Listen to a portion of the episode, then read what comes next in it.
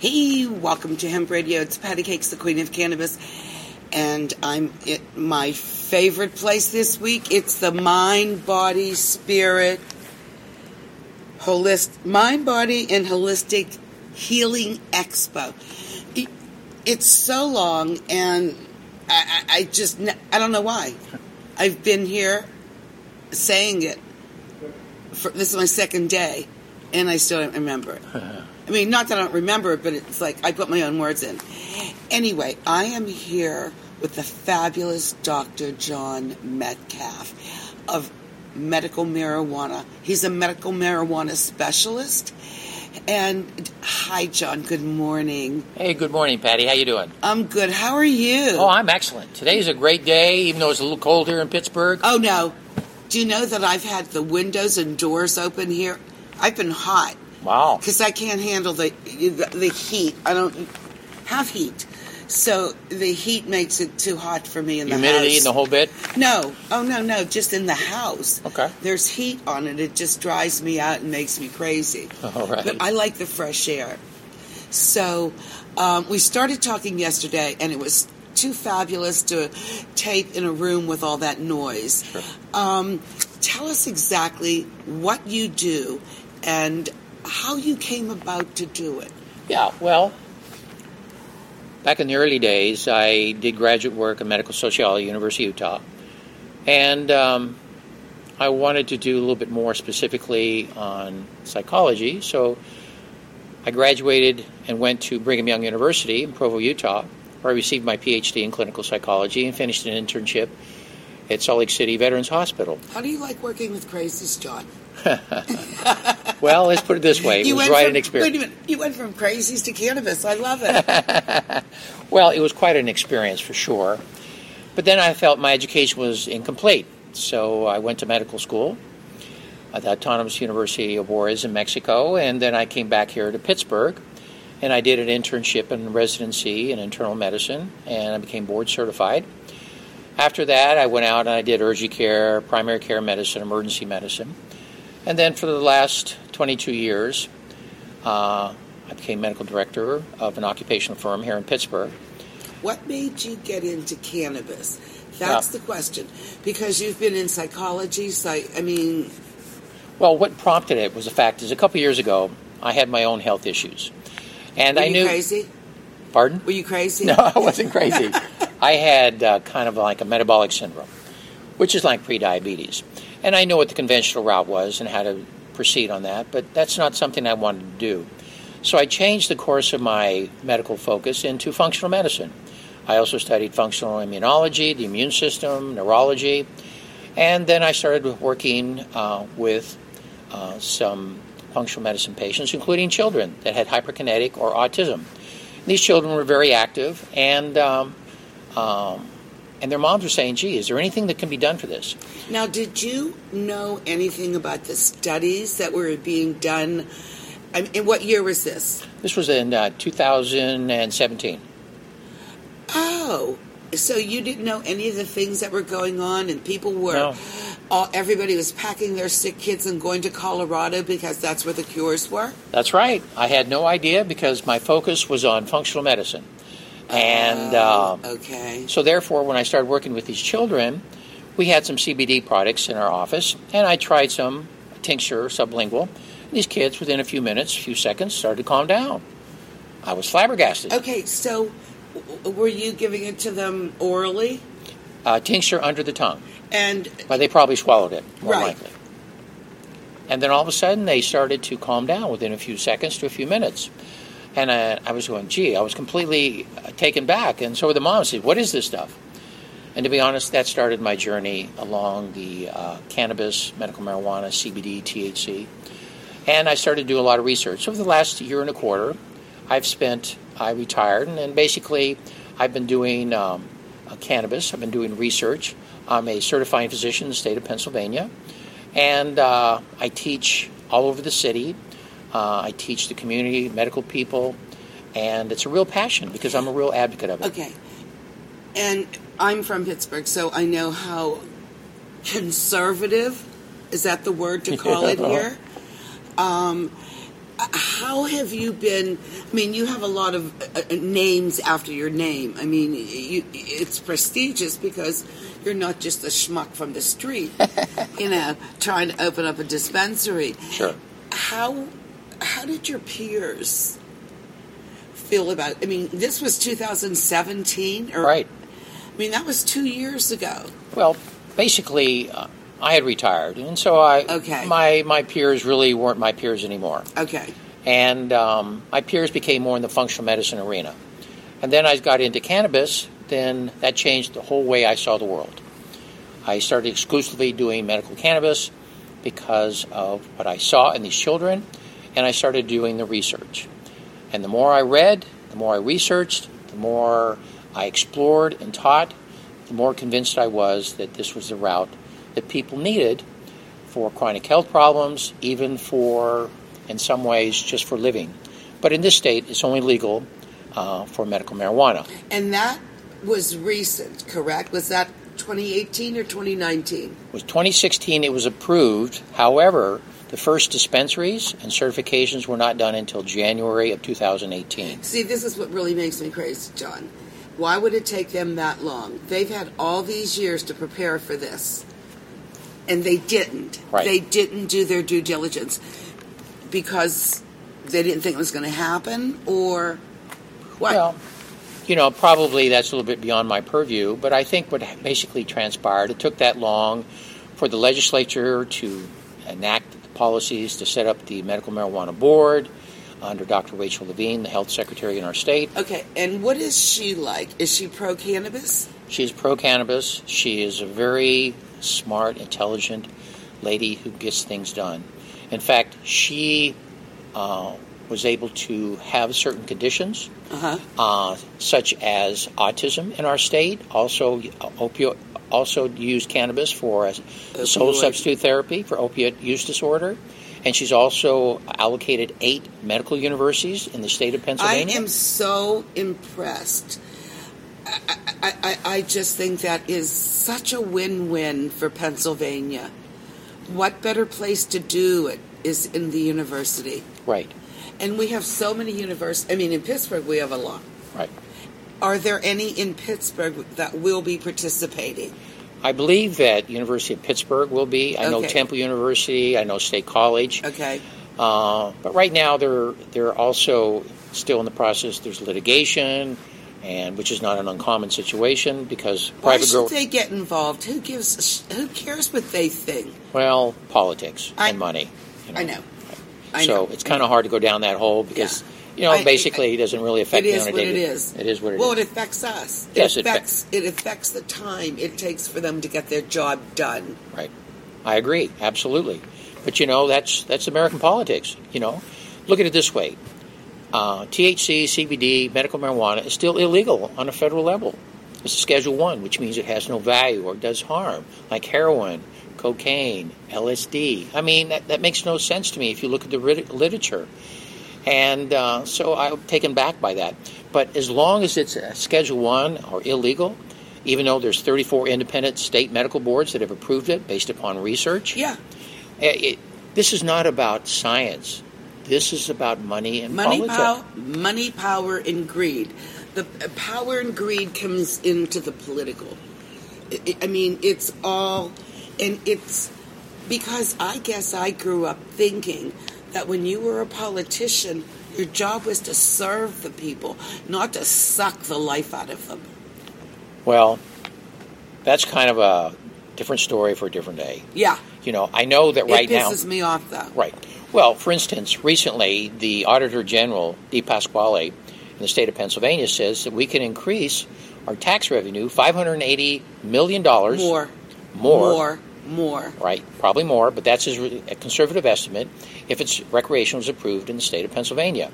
They've also shown in a recent survey in 2017 that 56% of Pennsylvanians want recreational cannabis. It's more than that. That was a lie.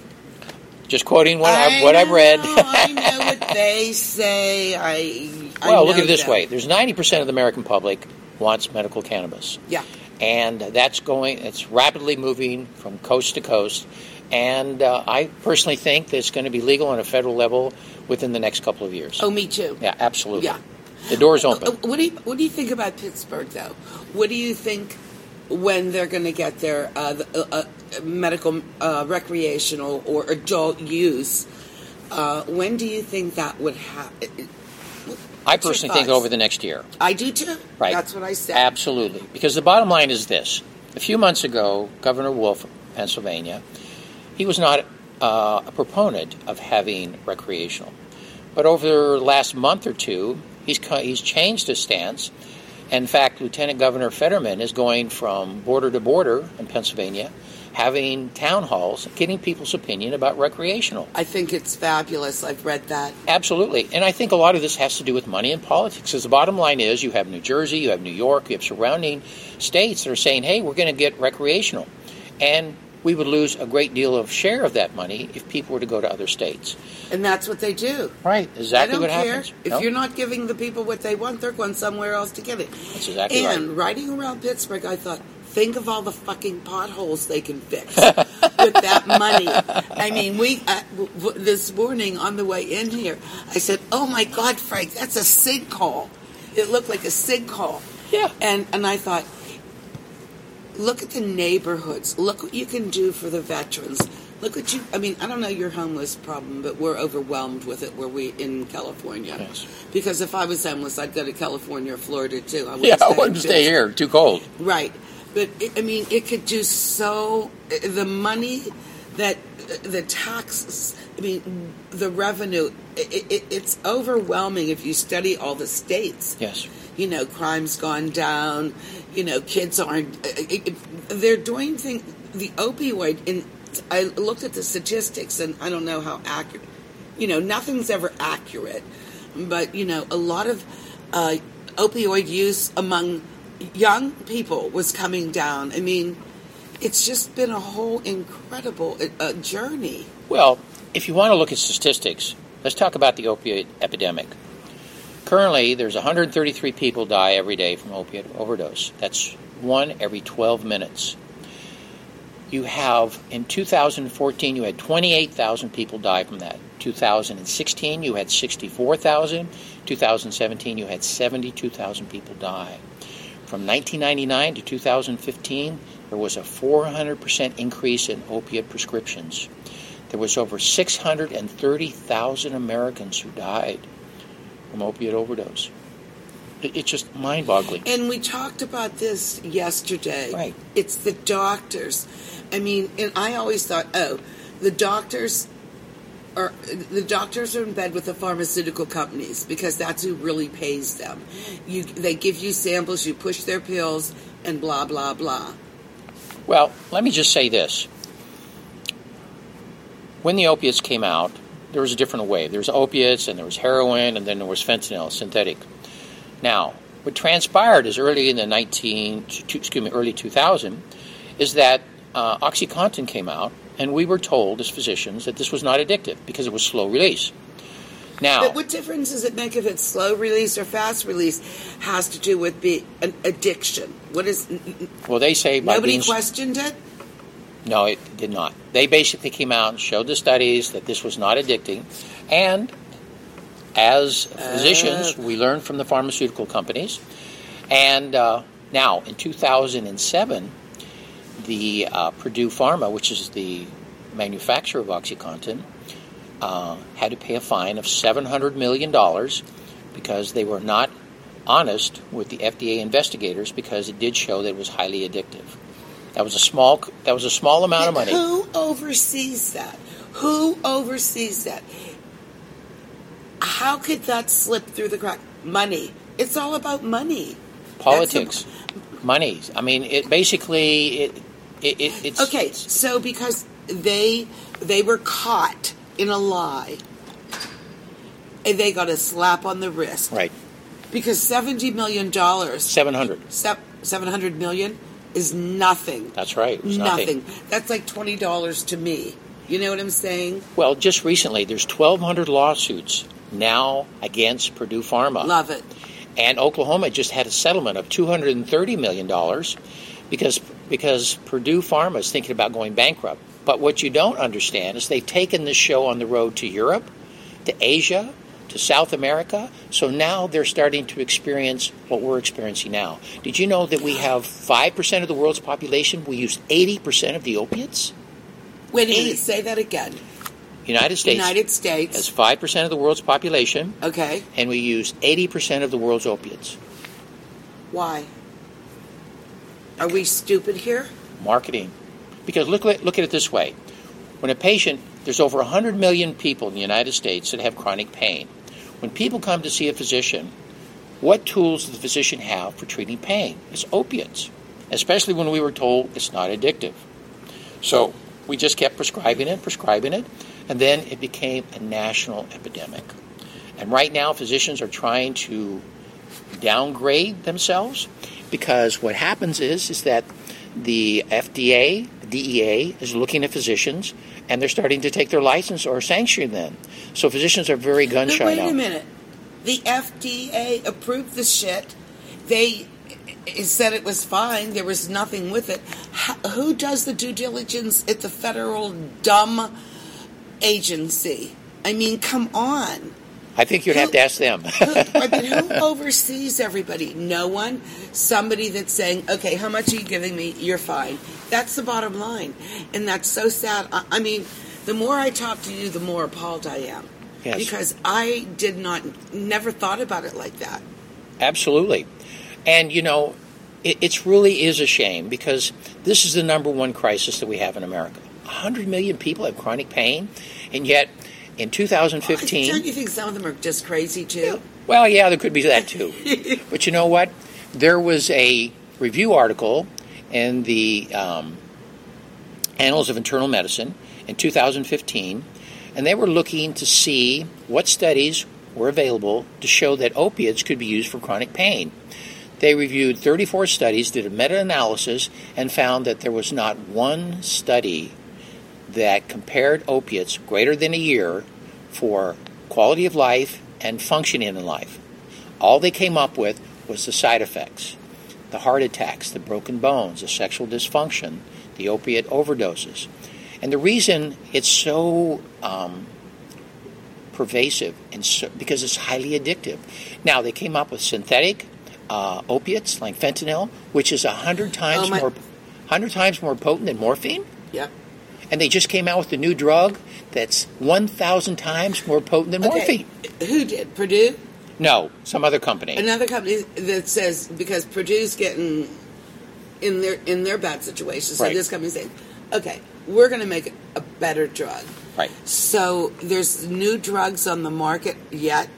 Called Dsuvia, D S U V I A. It is 1,000 times stronger than morphine, 10 times stronger than fentanyl. Oh my God! All you drug addicts, I mean, head to your local pharmacy for what is it? Dsuvia. Dsuvia. I'll, I'll ask my daughter. She's in pharmacy. She hates all the crackheads and drug addicts. she can't stand them um, because she sees what it does. She knows what it does, and she also knows what cannabis does. Right. Well, look at it this way. Let's look at the safety margin of cannabis, all right, as far as its mortality. Tobacco causes 485,000 deaths a year. Alcohol causes 85,000 deaths a year. Um, prescription medication causes 33,000 deaths a year. Aspirin causes 6,000 deaths a year. Peanut allergies, 100. Yeah. You know how many deaths from cannabis? Zero. Say that again. Absolutely none. None. There's and been- this is from a doctor. Who Right. knows? I mean, And it, it, and you know the interesting why this is comes about. If you go into PubMed, which is a medical search engine on the on the internet, there's over fifty thousand studies called? called PubMed. PUB. P U B M E D. There's over 50,000 studies on cannabis. If you put in marijuana and cannabis, they total about 50,000 studies. Now, did you know that between 1999 and 2015, the FDA approved 187 new drugs? Out of those, two thirds only had two studies, and one third of those had one study. You know, and they were approved. By who were they approved by? The FDA. The FDA. Right. Now, I, I, I don't get it though. Okay, well, look at it this way. In 2006, How can they approve drugs that aren't properly? I mean, that's their standard, unfortunately. But remember, too, from 2006 to 2015, Big Pharma, pharmaceutical companies, spent $880 million lobbying Congress in order to have uh, their products approved. no.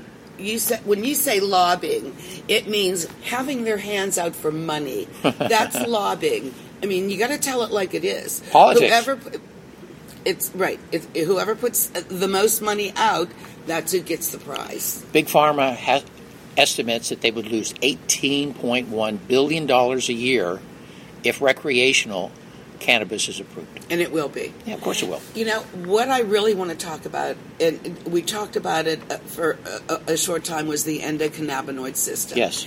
And, you know, what cannabidiol does. I mean, it's so confusing to people. Sure.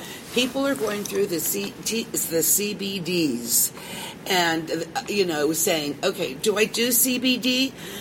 Is it is it going to cure my illnesses? What is your take on what's going on now? Okay. Well, first of all, I want to explain what the endocannabinoid system is. Endo means made in the body. Now, I call it the inner pharmacy, and I got this term from one of my teachers, Dr. Dustin Sulak, up in Maine.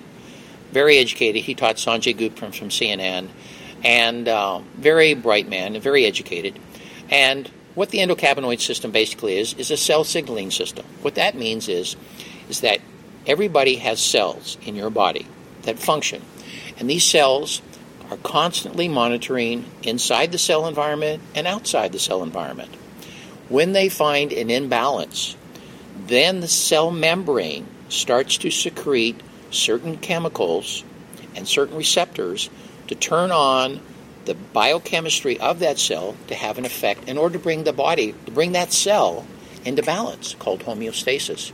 That's what the endocannabinoid system does. why are, I mean, I- I guess people are resistant because they don't understand uh, the medical part of it, Right. the scientific part of it. I mean, I don't go and look at scientific things either, so it's very hard for people to understand Okay. that language. You know, what? How do you, when you're doing your um, speeches and lectures? How do you put it in a language that they understand? Okay. Well, first of all, then I explain the different components of the endocannabinoid. But let's put it simple. Let's let's take a concrete example. Let's take somebody who has been exposed to a virus or a bacteria, and they start to develop a sinus infection. Uh, what the body, the endocannabinoid says, is start to secrete mucus. Mucus will dislodge the virus or the bacteria to help diminish the probability that that's going to spread in the body. The body also changes the pH, the temperature, because that also can kill viruses, pathogens like uh, like bacteria. And the third thing the body does is it puts your body at rest in order to heal. That's how the endocannabinoid it works like a team. All of these different components and cell receptors work together in order to promote bringing the body back into balance. Now, let's give you some little statistics. The endocannabinoid system was initially um, described by uh, Raphael Mechoulam over in Israel in the early 1990s. He's my hero. He's a fabulous. He's absolutely. my hero. And I call them my Julicious friends. Yeah, Because right. they're so brilliant. it is. And Israel is the number one country today Yes. for research. Yes. Now, so what happened is, is that um, you would think that this concept would be taught in all medical schools. Now, because medical schools are afraid of losing federal funding, because it's a Schedule One, there's less than 13% of medical schools that teach an abridged version of the endocannabinoid and cannabis theory. It's starting to change. Right. Uh, I saw, and it, it, it, I can't think of the name off the tip of my tongue, that there there's uh, univer- universities that are putting cannabis in their curriculum. Let me say this too. There's two universities, Brown University and University of Wisconsin, that actually teach a whole course on this. Right. Right. Wisconsin, I remember Right. that. Well, the thing is, is that when you say medical schools, what's happening, if you look at the literature, it's more the pharmaceutical companies pharmaceutical schools that are adding these courses to the curriculum because it is important because it is a concept that is spreading from coast to coast. Medical schools are still very hesitant because they get their funding from right. the federal government. They don't want to lose their money. No. That's why doctors, and now there's more and more doctors. It, it, you know, I'm so impressed because 10 years ago, doctors wouldn't talk about it because they didn't want to lose their, their license. Right. And that's still the fear that we have now. Did you know that less than 5% of physicians know anything about the endocannabinoid oh, system? Oh, I know that. For instance, the other day, I had a pain specialist, a friend of mine, come up to me and say, Dr. Metcalf, cannabis is not a medicine. Um, there's no research on it, and I don't want to get my patients stoned. I was flabbergasted. I looked at him and I said, "Sir, are you dumb? I mean, you know, don't you want it, it, it's in this day and age? There's a, there's so much literature out there. They're not reading it. They don't care. Well, the reason being is because there's such a fear of cannabis, the endocannabinoid, and so therefore, I said to him, until you understand basic physiology of the endocannabinoid system, then you really can't do your patients the full justice that they deserve. Because right now, modern medicine treats a pill for an ill. If you have a symptom, we treat the symptom. We don't try to get down to the root cause. That's what the endocannabinoid system's all about. Bringing the body back into balance. That's why I I uh, certify hundreds, if not thousands, of patients because they're tired of conventional medicine. They're tired of not having quality of life. They're tired of not being able to function. They're tired of being in pain, and they want something different.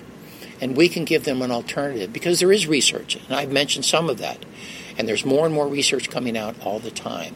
So physicians are going to be driven to learn more. That's why I teach a lot of physicians. Now, is that? Do you feel that's who we get to first? Do you think educating the physicians first? I always thought it was educating the people first. Well, because if I know something, I tell my doctor, I use cannabis. No, I don't want a pain pill for my back. I use cannabis. And she loved it. She thought it was great. Well, look at it this way. You're absolutely right. The thing is that's driving the cannabis movement in the United States is the moms that had children that had autism, that had seizures, and they go to the state medical boards and they talk about the research, they talk about their children, and that's why 34 independent state medical boards have approved it. Physicians are slowly learning. Their patients are asking, What do you know about it? And they say, We don't know anything about it. So you're either going to be left behind or you're going to learn more about it. But until it's being taught, until it's more pervasive in the medical community, rather than saying there's right. no scientific research, right. things are not going to change. Exactly. Right. Exactly.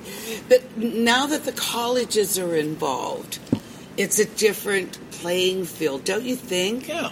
Because you know you're going to get you're going to get act. I would think I'd get much more accurate information from a university than our government because they're biased. Yes, unfortunately, just like banks, universities are afraid of losing federal funding.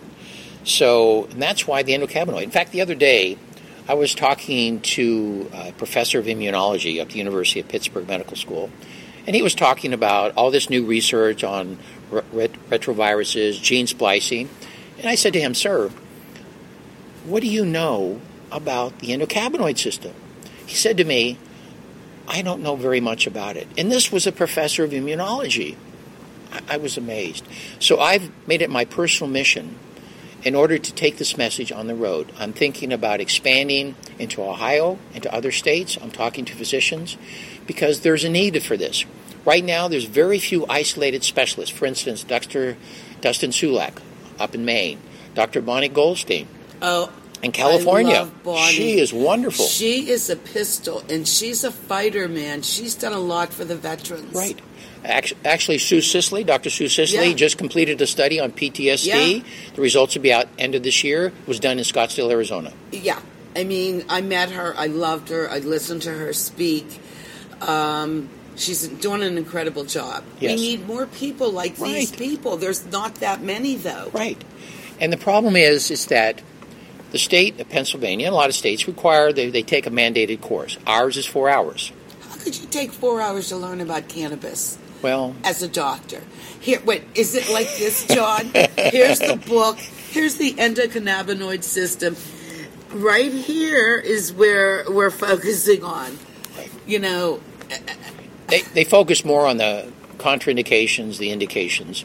And so, therefore, that's what most physicians learn. So, when they go to these certifying physicians, certifying physicians, if asked a question, they refer them to the pharmacist at the dispensary to ask the, to answer those questions in more detail. okay. Now, I spoke with a dispensary doctor yesterday, and I'm going to interview him today. What's what dispensary? Do you recall? Yeah, Talked to so many people, and Sure. he, he was tall, very nice looking, dark haired glasses. yes, that's Michael Butler My, right. from the Healing Center. Yes. Right, really nice guy. He gave a talk yesterday on the I opiate. love him. He Great guy. is. What's his name? Michael Butler. In fact, we communicate all the time because he's really big into the research, and so am I. Yes. And he is a perfect person to team up with. Yes, Because you both have that passion and you have the knowledge, and he and, the, and you're learning because there's so much to learn. Well, you know something else too. I recently was voted to, to be on the medical board of a new um, cannabis grower called Penn Health, and uh, will start my duties probably over the next month or so. And the reason I wanted to be on the medical board is because there needs to be a liaison between patients and the dispensaries. There also has to be what patients need for products, consistency. There's issues on how to grow it. There's issues on we don't pesticides. You no, don't, you don't want to give you don't want to give somebody sick and dying, you know, a, a medicine that has mold or pesti- uh, is pesticides in it. I mean, it could kill them. Right. I mean, that's why. I said, but don't you have testing companies Yes. here? Here in the state of Pennsylvania, there's a analytical company called Steep Hill. Dr. Sue, who's their medical uh, chief scientist, he's the one who's the Yeah, they're they're in California. Yeah, they're all over the place. They're all over the Yeah. place. So you only have one testing lab. Well, I believe they have most of the contracts for the state because the state, you know, a bunch of different analytical companies came in, and then the state chose which one they were going to use. And Steep Hill's the one. Now, was that based on money, power, and greed? You know, Whoever here, use my company. Here's five hundred thousand dollars just to put my. You know, I know, I know, I know, because there's so many companies, and there's a lot of good ones because I've worked with them. right. And uh, I- as long as they do what they're supposed to do, Right, right. And, you know, basically, they're all grown, you know, in state sanctioned facilities, growers. Uh, it's a, it was a very expensive process. They had to put up a million dollar bond, and it takes about two million just to get up and running. So this is a real high price business, and there's been there's been some problems too. Always. yeah, Always. consistency of product, products not being available, over packaging, expensive. I mean, you, and you know why? If they put out rules in the beginning and they don't change them every five minutes, you know, they, you know, it's like they do something, they put a rule together, and they're seeing that it's not working right, Right. and then they're changing it. right. And, and it really screws these people up. I I mean, it's so sad because they're relying on the people that put these laws in place Right. to give them accurate information, and they keep changing it. But it happens in every state, Yes. every city, every state. I've seen everybody go through the same thing. Well, Not as much in Vegas, though, okay. because they regulate sex, drugs, alcohol. It doesn't matter, and they're great at it. Mm-hmm. So, Well, the East Coast is kind of obviously behind the West Coast, where the movement started in 1996 in California and then kind of progressively moved east. And uh, there's a lot to learn. You know, uh, there's a lot for all of us to learn. Absolutely. Every day I learn something new. and, you know, I constantly am trying to keep up with the literature, and it gets harder and harder because there's so much that comes out. I mean, every day there's probably 10 or 20 new studies. I go on PubMed every day, see what's available. I check all the all the research that I possibly can, and it continues to be an ongoing process. And uh, so, trying to keep educated. That's why I talk to the pharmacists uh, at these dispensaries, and I want to be a liaison, especially with our with our new uh, grower that's coming on board. And I think that's going to be a very important part of, of doing that. I think it's I think it's great. This has been so wonderful. We, we, we, definitely have to talk again. I look Def- forward to it. I mean, you just are a wealth of information, and I'm so blessed to have met you. Thank you so much for agreeing to speak with us because our listeners need to know this. And it's just not Pittsburgh, it's just not California. Everybody goes through the same growing pains, the same bullshit, the same asshole political people. I mean, it's all the same. Well, let me just kind of conclude this with this statement. Because of my dad. Be well and know that I care.